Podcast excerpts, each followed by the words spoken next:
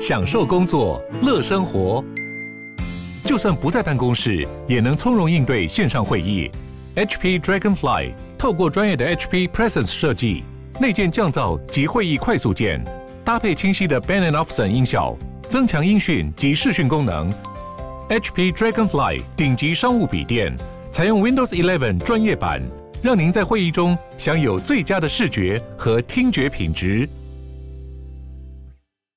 Good news for dog owners in West Taipei. A new dog park in Taipei's Wanhua district officially opened on Sunday, reflecting the city government's pet friendly policies. The new site in Huazhong Riverside Park saw many furry friends happily rolling around and making mad dashes. The day's activities included dog and owner obstacle courses and timed races. Let's hear from some of the owners. If you're walking on a road, there's actually no way of letting your dog off the leash because of current laws and regulations. There are also too many cars and it's just not safe. If we have these kind of pet parks and they are fenced in, you can let your dog run around freely without any worries. It's more convenient. You can wash your hands after handling doggy do, and there are places to dispose of it. And they also provide doggy do bags. Next week, on November the 13th, the 19th dog park will open in Meiti Riverside Park.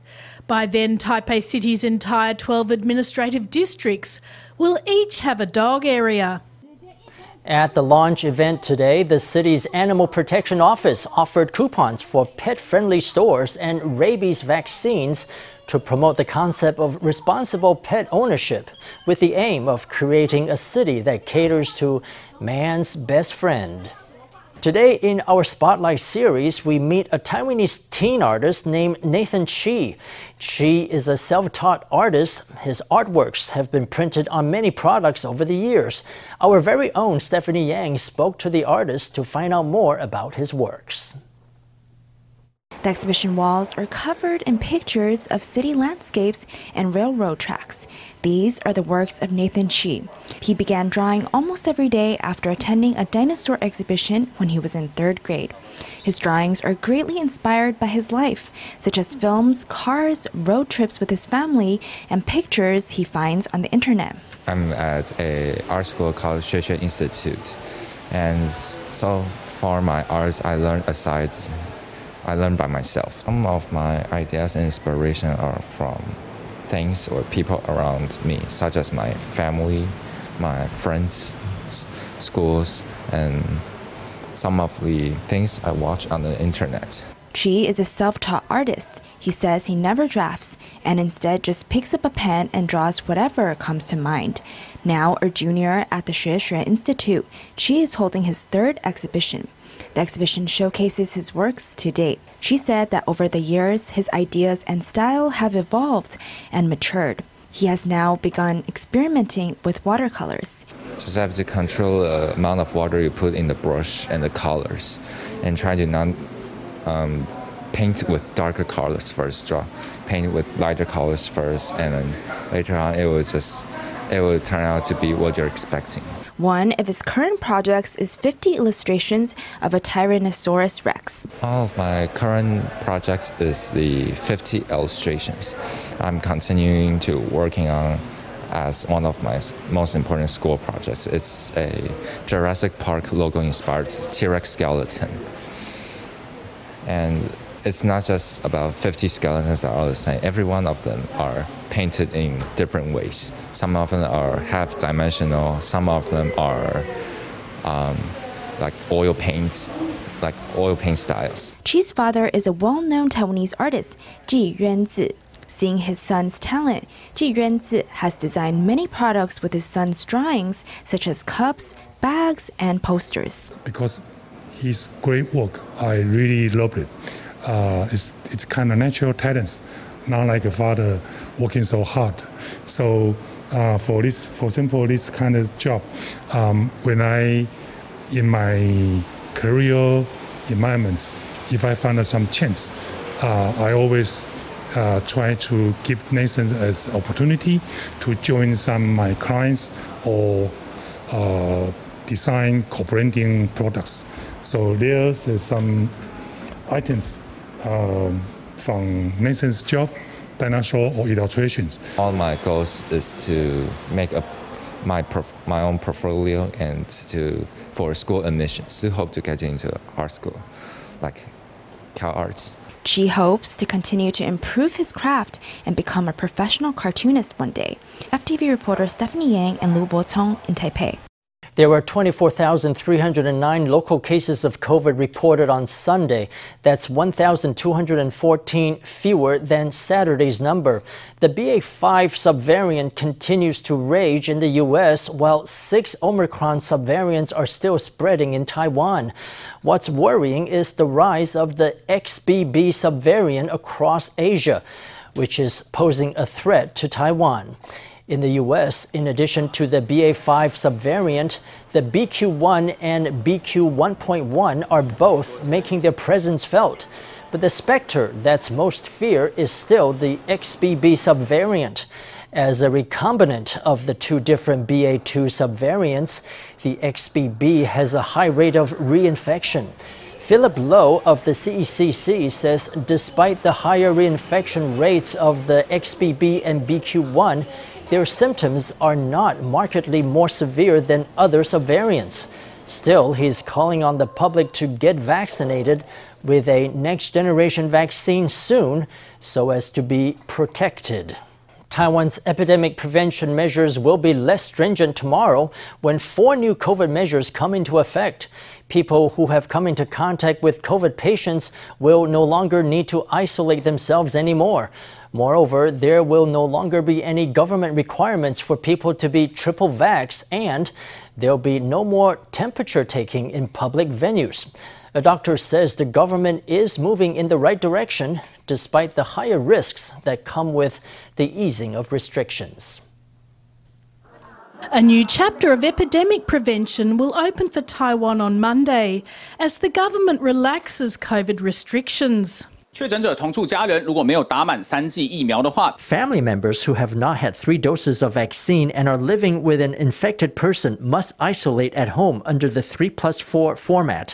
But starting tomorrow, this measure will be lifted, which means the days of isolating at home under the 3 plus 4 format and eating instant noodles and snacks will officially be part of history. Isolation at home for those who've come into contact with an infected person has been an effective measure against the spread of COVID since the beginning of the outbreak. But the CECC has now concluded that given the mild symptoms of the Omicron variant, starting Monday, all people who've come into contact with an infected person will be under the 0 plus 7 format.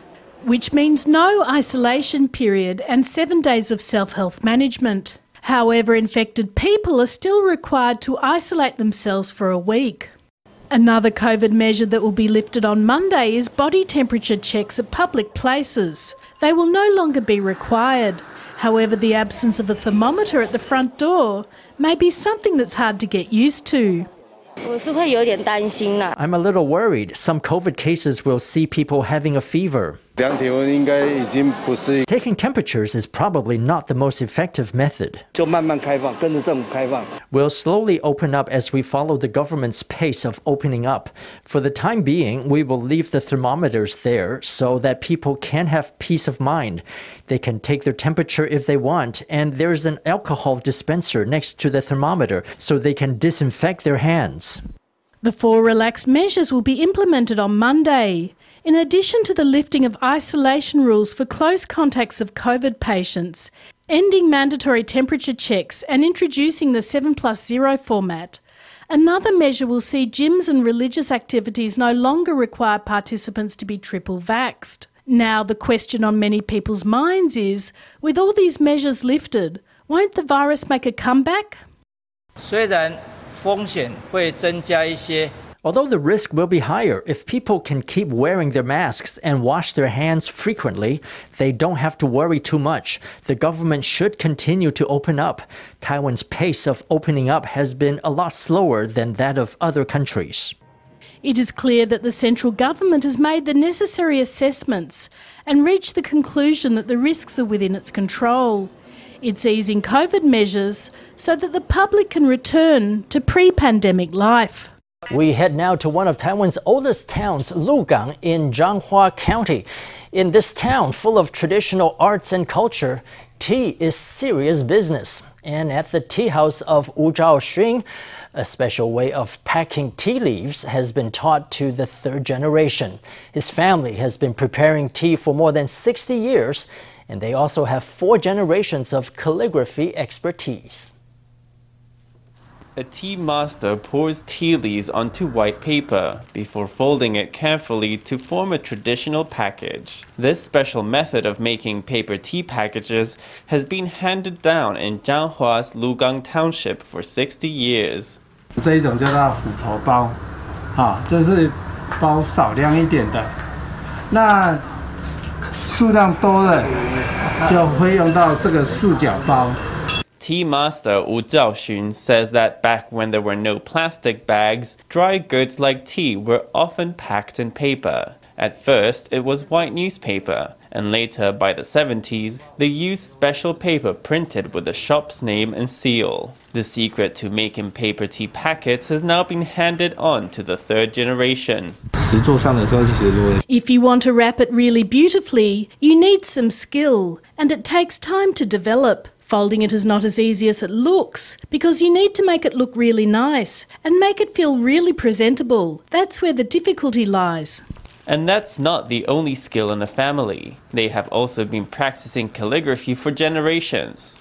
Wu has now passed the calligraphic tradition on to the fourth generation, opening a calligraphy exhibition center near the tea house, where the beauty of Chinese characters can be appreciated fully.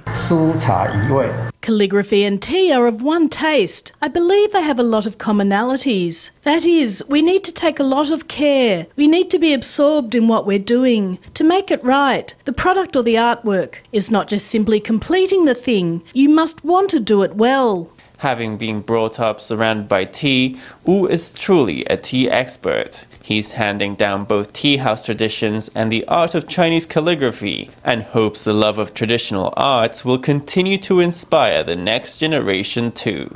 Taiwan stocks in the second half of this year have been continually sliding under the influence of the U.S. stock market and geopolitical tensions. This coming week, another two major events will come into play the U.S. midterm elections and the release of American inflation data for October.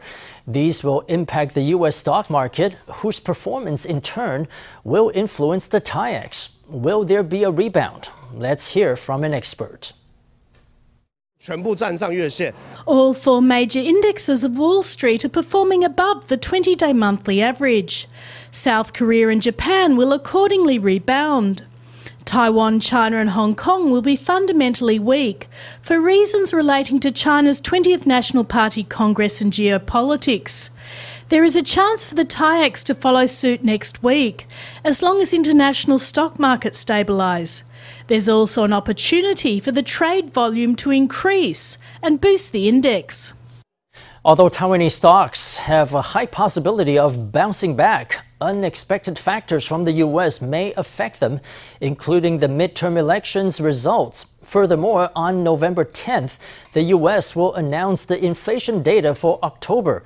The degree of inflationary pressure will affect the Fed's decision on how and when it makes future rate hikes.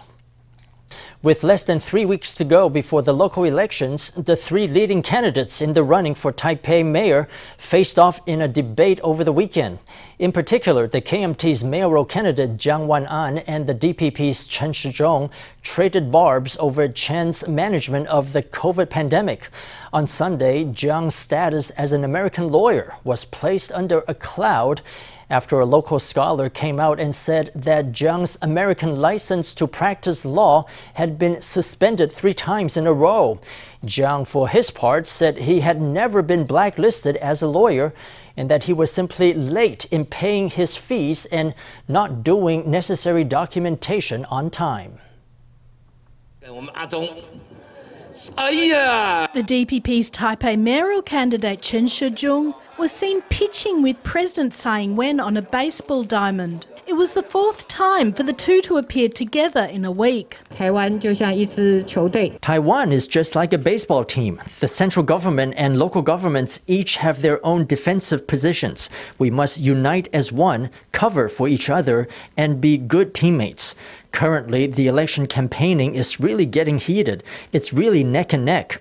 All of Chen Shizhong's team number 12 must together help him canvass for votes so that Chen Shizhong can get elected. Tsai hopes that Chen, a former health minister, can enter the Taipei mayor's office, but his opponents, one from the KMT and an independent, are putting up a good fight. On Saturday, the three butted heads in a debate where the KMT's Jiang Wan-an asked Chen seven more questions about epidemic prevention, causing Chen to describe him as someone pretending to be uncomprehending. Meanwhile, independent Huang Shanshan took the chance to lambast Chen as arrogant. I talked about this so many times, then we also did a Q&A. It was only then that I said Jiang wants to give the impression he doesn't understand. Then of course, this seems that he really doesn't understand. In the future, I will take other opportunities to explain it once again. The Greens and Communists are one family is a new phrase he's invented. However, he's never signed a pledge that says he won't capitulate to China, so I don't think he's right. In addition, the KMT's Jiang kept referring to his experience as a Silicon Valley lawyer during the debate. But Weng Da-rui, a Taiwan-born scholar in America, said while Jiang indeed is qualified to act as a lawyer in California, the name on his license is another surname his family used earlier, and it had been suspended three times in a row. If his business was going well there, he would not likely have allowed his license to practice law be suspended. If his law firm in Silicon Valley was merely a shell company, then Jiang had nothing to boast about.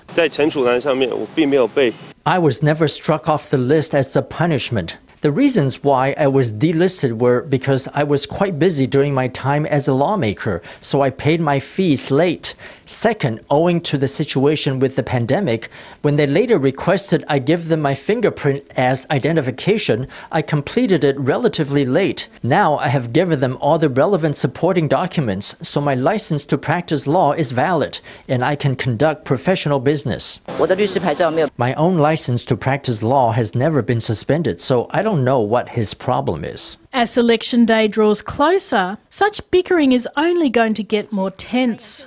Every year, Indians all over the world celebrate Diwali, one of the most important Hindu festivals. During the festival, people set off fireworks and light candles to symbolize light over darkness and a spiritual victory of good over evil. The Taipei India Music and Culture Center, the group Indians in Taiwan, and the Ministry of Foreign Affairs organized the Diwali celebration in Taiwan on Friday. FTV reporter Stephanie Yang takes us in for a look. Minister of Foreign Affairs Joseph Wu, India Taipei Association Deputy Director, and other distinguished guests light a lamp, symbolizing the victory of light over darkness and good over evil. The 2022 Diwali celebration in Taiwan is back in action. Diwali, also known as the Festival of Lights, is one of the most important and major festivals celebrated by Indian communities around the world. During the festival, people light candles and set off fireworks to symbolize the spiritual victory of good over evil, knowledge over ignorance, light over darkness, and new beginnings. Minister of Foreign Affairs Joseph Wu said in recent years, investment and cultural exchanges between Taiwan and India have grown and deepened. Diwali is the most important festival in the Indian culture, and the Ministry of Foreign Affairs uh, is very happy to be able to uh, work together with the Indian community here in Taipei. Uh, to promote this uh, cultural event, and I think that it's very important symbol for Taiwan-India cultural relations. And Taiwan uh, has that kinship with India because both are democratic countries. And the bilateral relations are getting better and better and better. Uh, the trade relations or the trade volume in between Taiwan and India uh, has grown 64% uh, from the previous year. And that is a tremendous achievement on our effort And right now, we have um, Deputy Minister of Economic Affairs visiting India right now, discussing on how the two countries can further promote the uh, economic and trade relations with each other. Since 2020, the Taipei India Music and Culture Center and the group Indians in Taiwan have organized a Diwali celebration in Taiwan. The event is sponsored by the Ministry of Foreign Affairs. This year, the celebration was held at the American Club, complete with a lighting ceremony, a musical drama of the story of Diwali, dinner, and several traditional Indian music and dance performances. It's evil and justice. They're, they're fighting together. And inside this story, they have a lot of environment in, about the loyalty, about the, the, the family value, about the, the, how do you protect your land, protect your people. Around 140 Indians living in Taiwan, including officials from the India Taipei Association, entrepreneurs, students, scholars, and NGO groups came to celebrate Diwali in Taiwan. This year, this year actually our guest is over 140 plus the backstage team is more than 50 people is also helping on the backstage. As you see the beautiful decoration and just matching the standard how we do it in india. I come from kaohsiung all the way to taipei to enjoy this diwali celebration. So diwali is one of our important festival for indians. So I, I came here to enjoy this wonderful evening. Like the whole family gathers There's fireworks, lights, eating, dancing. And it's different here because obviously we can't do it on such a large scale, but the spirit and the joy is here. Just like they were all yelling out just now randomly during the photo, like that spirit is there. This is the third Diwali festival held in Taipei, and organizers hope to further strengthen the relationship between Taiwan and India. Happy Diwali! This is Stephanie Yang and Liang Junle reporting in Taipei.